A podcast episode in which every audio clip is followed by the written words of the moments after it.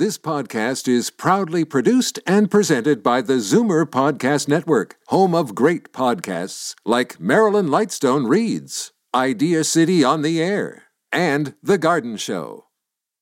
You're listening to an exclusive podcast of Fight Back on Zoomer Radio, heard weekdays from noon to one.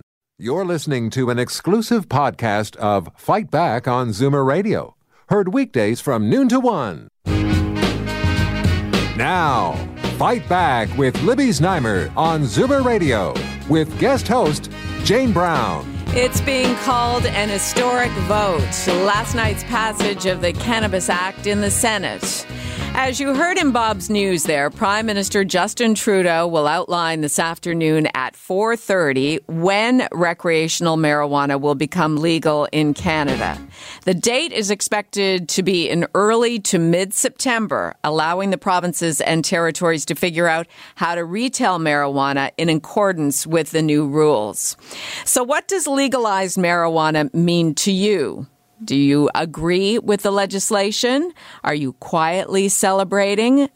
Maybe you've smoked marijuana on the sly and, and have been nervous to admit it because it is illegal until it becomes legal in September. Do you have concerns about this Cannabis Act? And if so, what are they? Or are you indifferent to the news? 416 360 0740 or toll free 1 866 740 4740. Joining me on the phone is marijuana advocate, affectionately known as the Prince of Pot, Marc Emery. Hi, Marc. Hey, good morning.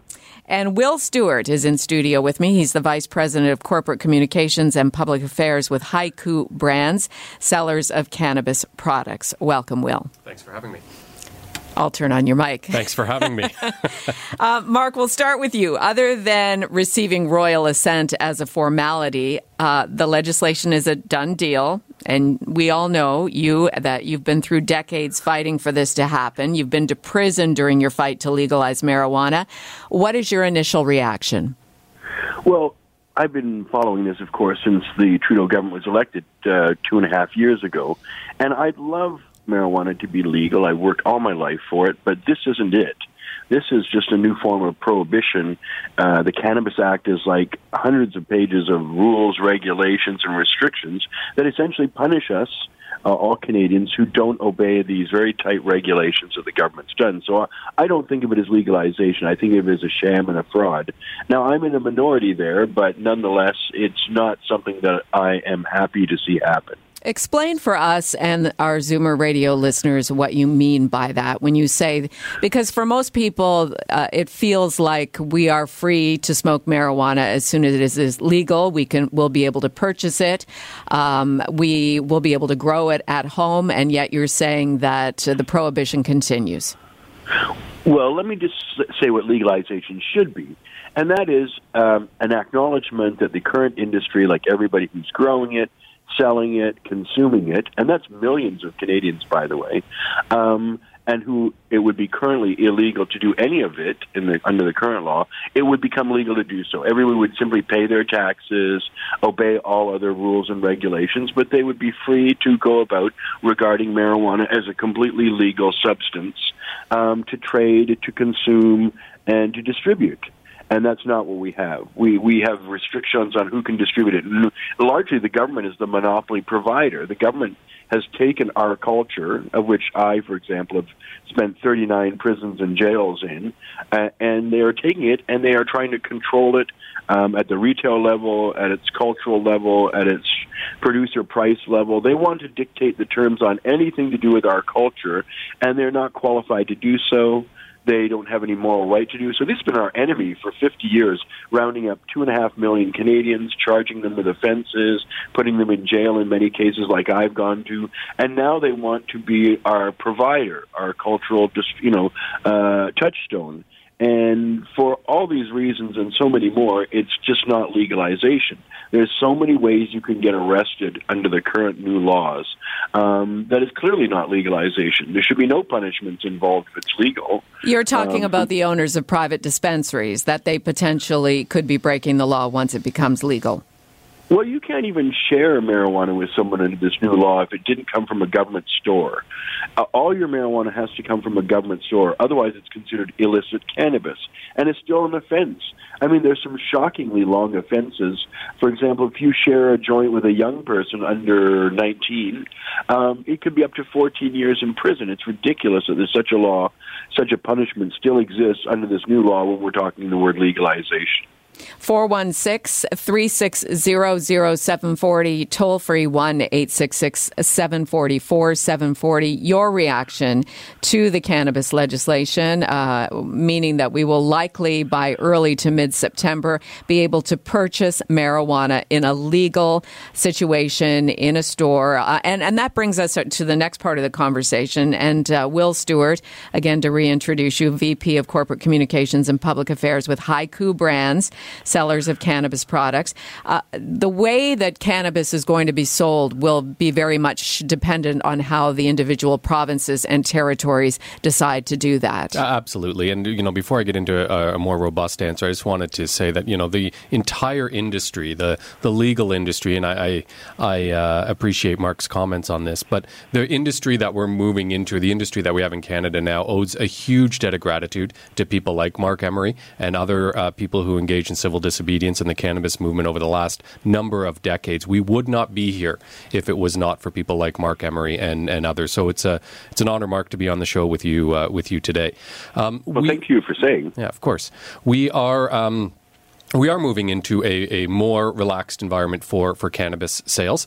Uh, those cannabis sales uh, vary by province. Um, you know, so in some provinces, five of ten provinces, you will have government monopolies that run uh, the uh, the cannabis stores. In Ontario, here in Ontario, you will of course have the government-run monopoly through the LCBO, uh, where licensed producers can grow their product, sell their product into the government uh, system, and it will be retailed to to people who choose to consume it. In the other five province, provinces, though, there's different models of private sector storefronts. And that's really where Hiku is focused at this point in terms of opening 20 to 30 cannabis dispensing stores uh, in provinces across, uh, across Canada. And by today's standards, I mean, it will change, today's standards make that would make us the largest cannabis dispensing chain of retail storefronts in the world. Uh, how are you selling right now? What are you selling and how are you selling up until uh, cannabis is officially legalized? Yep. So we have about seven uh, coffee shops across Canada right now, primarily in Toronto, uh, under our retail brand Tokyo Smoke, and in the Okanagan Valley under our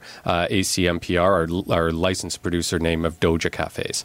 Um, those storefronts primarily serve as brand billboards for us. We've been building the brand of recreational cannabis under Tokyo Smoke for about three years.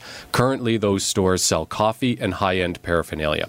We think that there will be some brand halo or some brand affinity that we've developed over the last number of years. We've had hundreds of thousands of people through our stores already when you go to a government run store, you'll be able to find our actual cannabis products and actual cannabis paraphernalia there. But those coffee shops, of course, in Ontario will not be able to retail cannabis.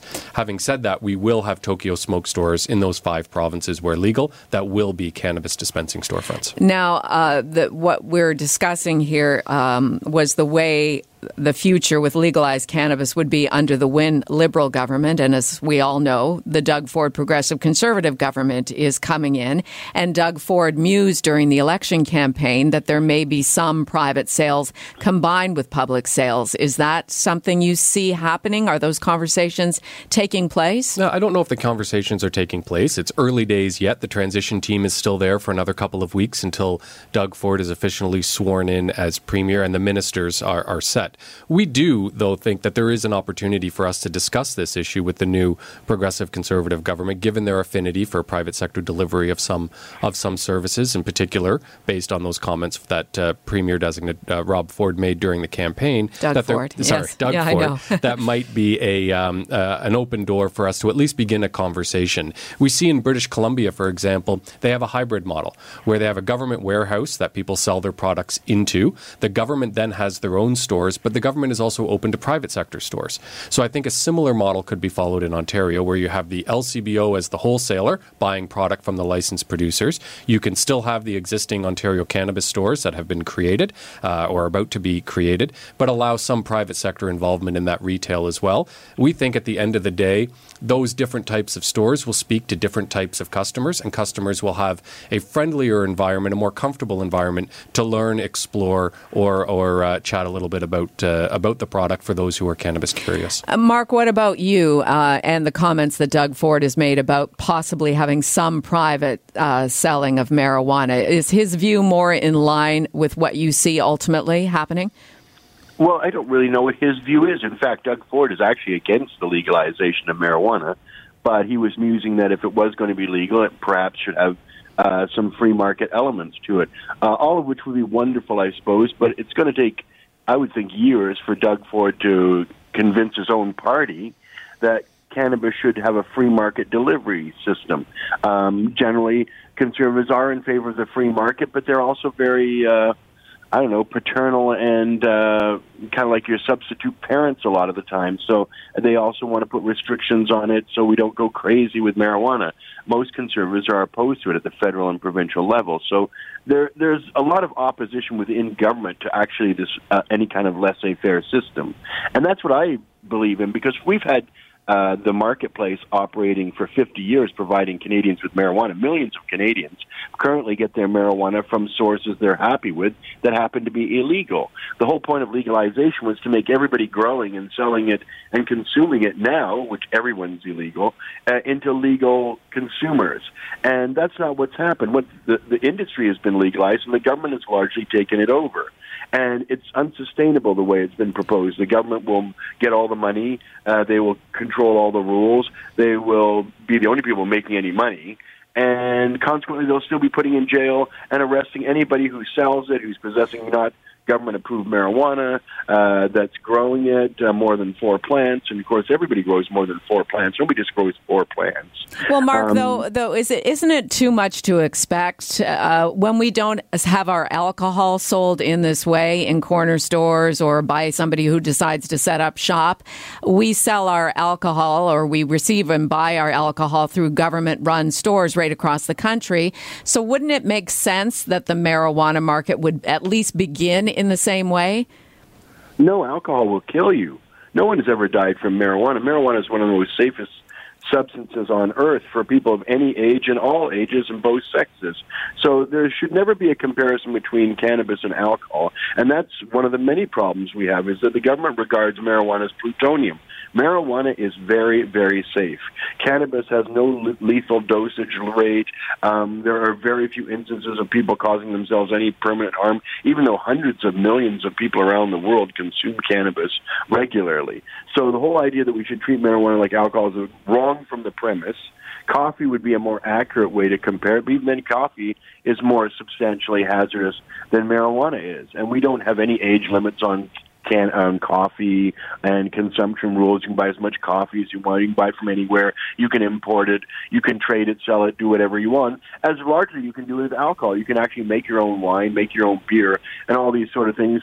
And so these things are available to people, even though alcohol kill people every day, prescription drugs kill people every day. There's so many hazardous substances that require far less permission and, and far less rules to, to, distribute than cannabis is going to. All right, let's go to the phones. Uh, we've got a full bank of lines here that are occupied by Zoomer radio listeners who want to get in on the conversation. Let's go to Helena in Richmond Hill. Your thoughts on the cannabis bill now legalized?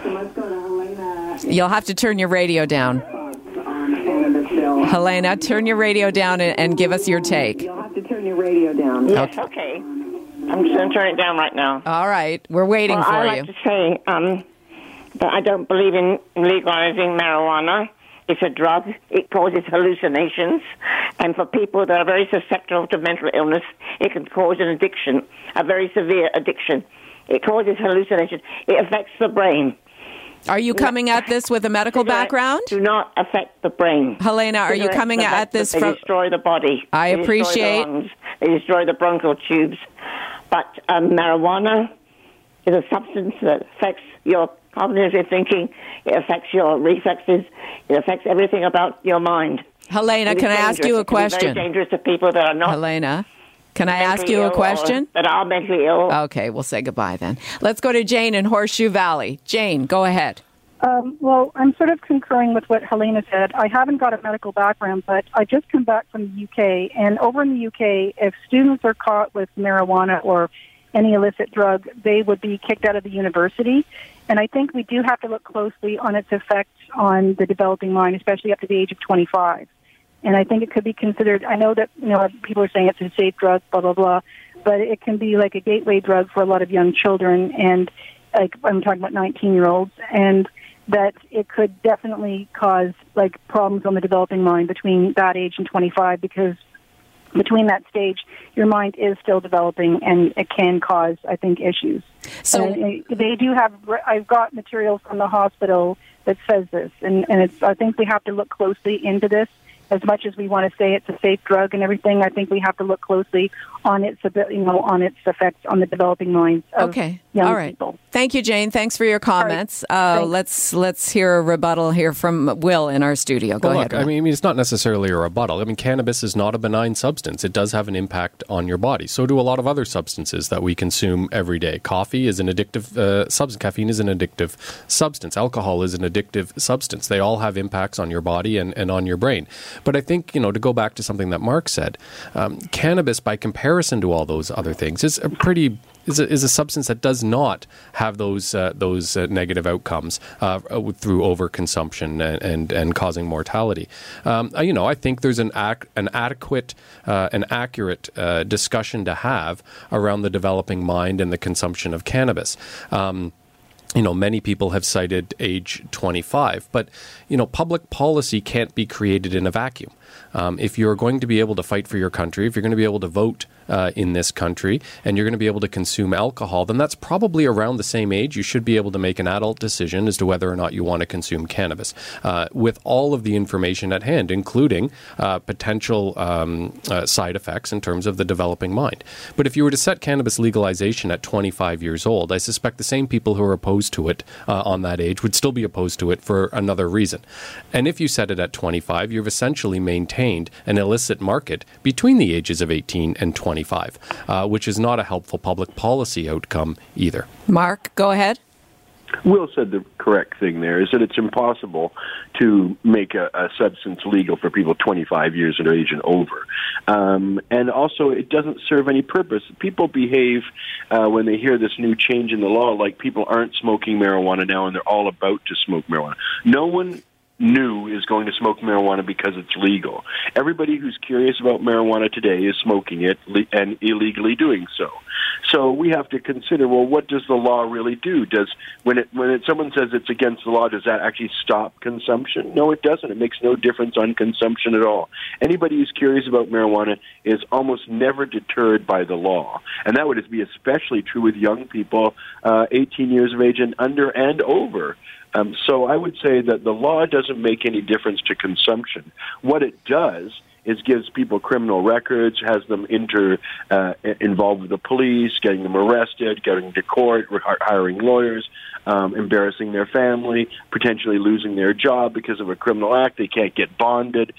They can't travel to the United States for school. There's all sorts of consequences that are very negative to getting a criminal charge for cannabis.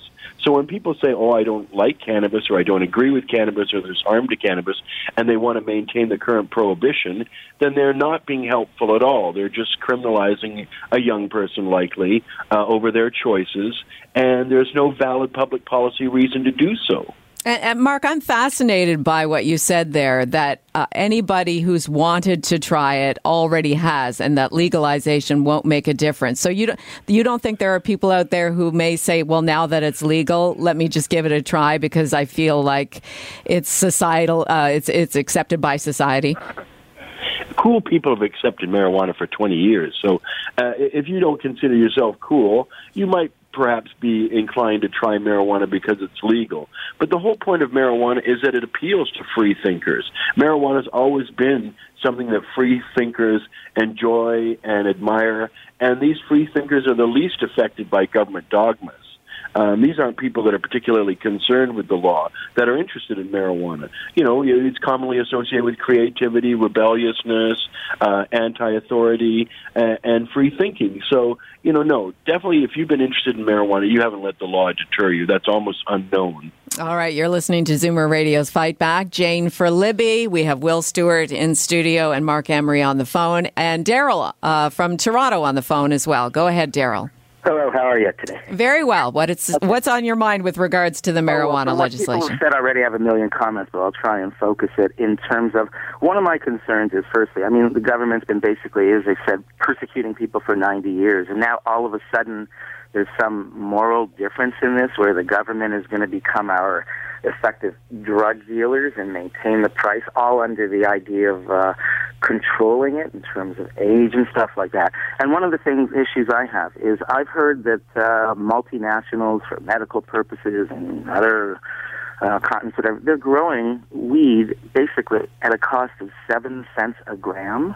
And I wanted to find out from the two people there, you know, what, what if that's is anywhere near correct. And okay. so how does the how how can the government come in and try to say we're going to sell it at a certain market value price when they've spent 90 years driving it underground to create a false market. Now. All right. Will has the answer for you, Daryl. So just okay. listen there at home. Thank you. If you can find a licensed federal producer that can grow for seven cents a gram, that is a fantastic investment, and you should go go for that. Uh, the the reality is, um, in the underregulated market, you might be able to have uh, lower cost per gram. I think you know I'm not an expert on that. What I can say is the licensed production model that the government has started. Um, for medical cannabis for the last number of years, which will be the licensed producers for adult use recreational cannabis uh, going forward, at least in the in the early days. Uh, the cost of production is, considerably higher than than seven cents a gram, um, mainly because of all the infrastructure that has to go around it, the pest controls because the lack of uh, ability to use pesticides and things like that, security, training of staff, uh, inventory tracking, uh, you know, you name it. It's it's much more expensive uh, to to produce it that way. I, am sure that Marc would have a, a different view uh, on that and, and, probably some insights into uh, into other types of growers. I can only comment on the federally licensed ones. Yes, Marc, go ahead with your perspective on that. Well, we should let the market determine the price. For the last 50 years, we've let the market determine the price, but it's been a prohibitionary market where the all the risk factors of operating outside the law are taken into account and put into the price. So the price is much higher than it should be. I mean, cannabis, if it were as legal to grow as cucumbers, would be almost as cheap as cucumbers. It requires no particularly art to grow marijuana. It might require a little bit of an art to grow great marijuana, but not really okay, good marijuana. And so we should let the market, under uh, a free market system, determine the rules. And what we would end up doing is importing it all from Colombia on places like that where they can produce cannabis for 15 to 20 cents a gram. In Canada, that's not possible, especially the way the government has ordered these legal producers to grow their marijuana inside buildings, which is very expensive to have a, a big, huge structure that's got all this security, that's using art, you know, artificial lighting, not the sun. The sun is free, but if you have lighting inside a big building, it's going to cost a lot of money, require a tremendous infrastructure, and so these costs that the government is proposing, these legal costs of marijuana, are the same as the prohibition costs of marijuana. So there doesn't seem to be any benefit price wise by letting this new system come into place, but the price should plummet over the next couple of years. Our farmers should be growing it on all their vast you know fields outside and we should be growing it cheaply that way. Instead we're growing it in an environmentally wasteful way inside buildings with expensive electricity with expensive infrastructure and all this security. It's keeping the price high when it doesn't need to be high Right. I, will agree with Marc on, on that. In, in places like Washington State, where cannabis is legal for recreational consumption, we've seen the wholesale price of the agriculture commodity, the, the green stuff, the wholesale price drop by 80% over the last couple of years. And I would expect to see the same thing here, even with the licensed production model. Maybe not 80% down, but certainly a reduction in the wholesale cost uh, or wholesale price of cannabis. Whether that translates into the retail price with government markups, government taxes, excise tax, etc., that's yet to be seen. All right, let's take one more call before we wrap up our topic uh, and switch gears with the the leader of the Green Party, uh, the first Green Party MPP to take a seat in the Ontario legislature. Wayne in Mississauga, go ahead. You're next. Wayne, you're on the air. Yeah, hi, and how are you today? Fine. What would you like to add? I just want to, uh, I just want to uh, make a comment about this gentleman saying coffee, comparing coffee to marijuana. I have friends I work with on marijuana, and my brother smoked marijuana all his life, and he can't go, he can't get through a day without being high all day long. Uh, the friends I, I used to hang out with, they're the same way. If they don't have a fix, they get depressed. So they got to be high all day long until they go to sleep. So how can marijuana be good for you? Well, I, I suspect, and uh, Marc, um, you can speak to this more from an expert perspective, but uh, people who would abuse a, a, substance and have to have it every day, it would not be substance related. In other words, it could be anything. That that's their personality or that's uh, their state of mental health, as opposed to the substance being the issue. Marc, would you agree with that, or want to expand on that? Yes, but I would say I, I didn't hear him describe any particular problem. He sounds very judgmental about his friends and family. Who well, saying that they're depressed, that they need to have the marijuana because they're depressed. Well, lots of people are depressed and they take all sorts of dangerous drugs for that. Well, that's what I am trying to say. Marijuana is yeah. much safer than the choices that are available to people, which is prescription drugs, uh, self-medicating with alcohol, or just being depressed um, which in itself will have repercussions to your social circle and your family. So if cannabis keeps you from being depressed, if cannabis allows you to function daily, uh, normally, if it, then that's a very harmless way of coping with these problems in life. I mean, I don't. I, I went in a U.S. federal prison five years without consuming cannabis. So it's not addictive. I never missed it. I didn't notice it. Um, but it does improve the quality of my life when I am able to use it, and that's true with everybody who uses cannabis. Nobody would use cannabis if it wasn't helpful. It's not an addictive drug like alcohol or coffee where you become habituated to it regardless of whether you're getting any effect um, cannabis does things for the people who consume it. And clearly, it was dealing with someone's depression in this caller's description, which seems fine to me, even if they have to use it all day. Okay. It's harmless. And- uh, thank you for that. Um, well, I'll give you the final comment in terms of where we go from here, what Canada is going to look like with legalized marijuana. What, how do you see things changing or staying the same for the, that the matter? The sky is not going to fall uh, after the proclamation date. When stores start to open, I think everyone in the industry has a shared desire to make this market opening uh, smooth, uh, educate individuals on how to safely consume uh, cannabis. I mean, I think, you know, the, the United States has um, uh, their their their um, their driving goals uh, of uh, of uh, the pursuit of happiness and, and, liberty. We in Canada have peace, order, and good government as our driving goals. So I think there will be heavy government regulation uh, in the sector for the foreseeable future. I know, Marc, uh, that's disappointing uh, to Marc, but that is in the DNA of, of Canada to regulate consumer goods. I think over time we'll start to see those regulations start to peel away as the stigma around the product starts to pe- peel away. Virtually everybody living in Canada Canada now has been part of the prohibition of the last 90 plus years. We don't really know a world where cannabis was legal previously. As we get used to what cannabis looks like in a legal world, I think that we'll realize it's not uh, it's not worthy of the stigma that's attached to it right now, and we'll see some relaxing of some of these rules as we go forward. If we didn't get to your call today, please phone back on Free for All Friday when any topic is up for discussion. In the meantime, Marc Emery, thank you for your time. Thank you for having me on. And Will Stewart, all the best uh, with your business in this transitional time. Thanks so much. You're listening to an exclusive podcast of Fight Back on Zoomer Radio, heard weekdays from noon to one. You're listening to an exclusive podcast of Fight Back on Zoomer Radio, heard weekdays from noon to one. You're listening to an exclusive podcast of Fight Back on Zoomer Radio, heard weekdays from noon to one. You're listening to an exclusive podcast of Fight Back on Zoomer Radio, heard weekdays from noon to one. This podcast is proudly produced and presented by the Zoomer Podcast Network, home of great podcasts like Marilyn Lightstone Reads, Idea City on the Air, and The Garden Show.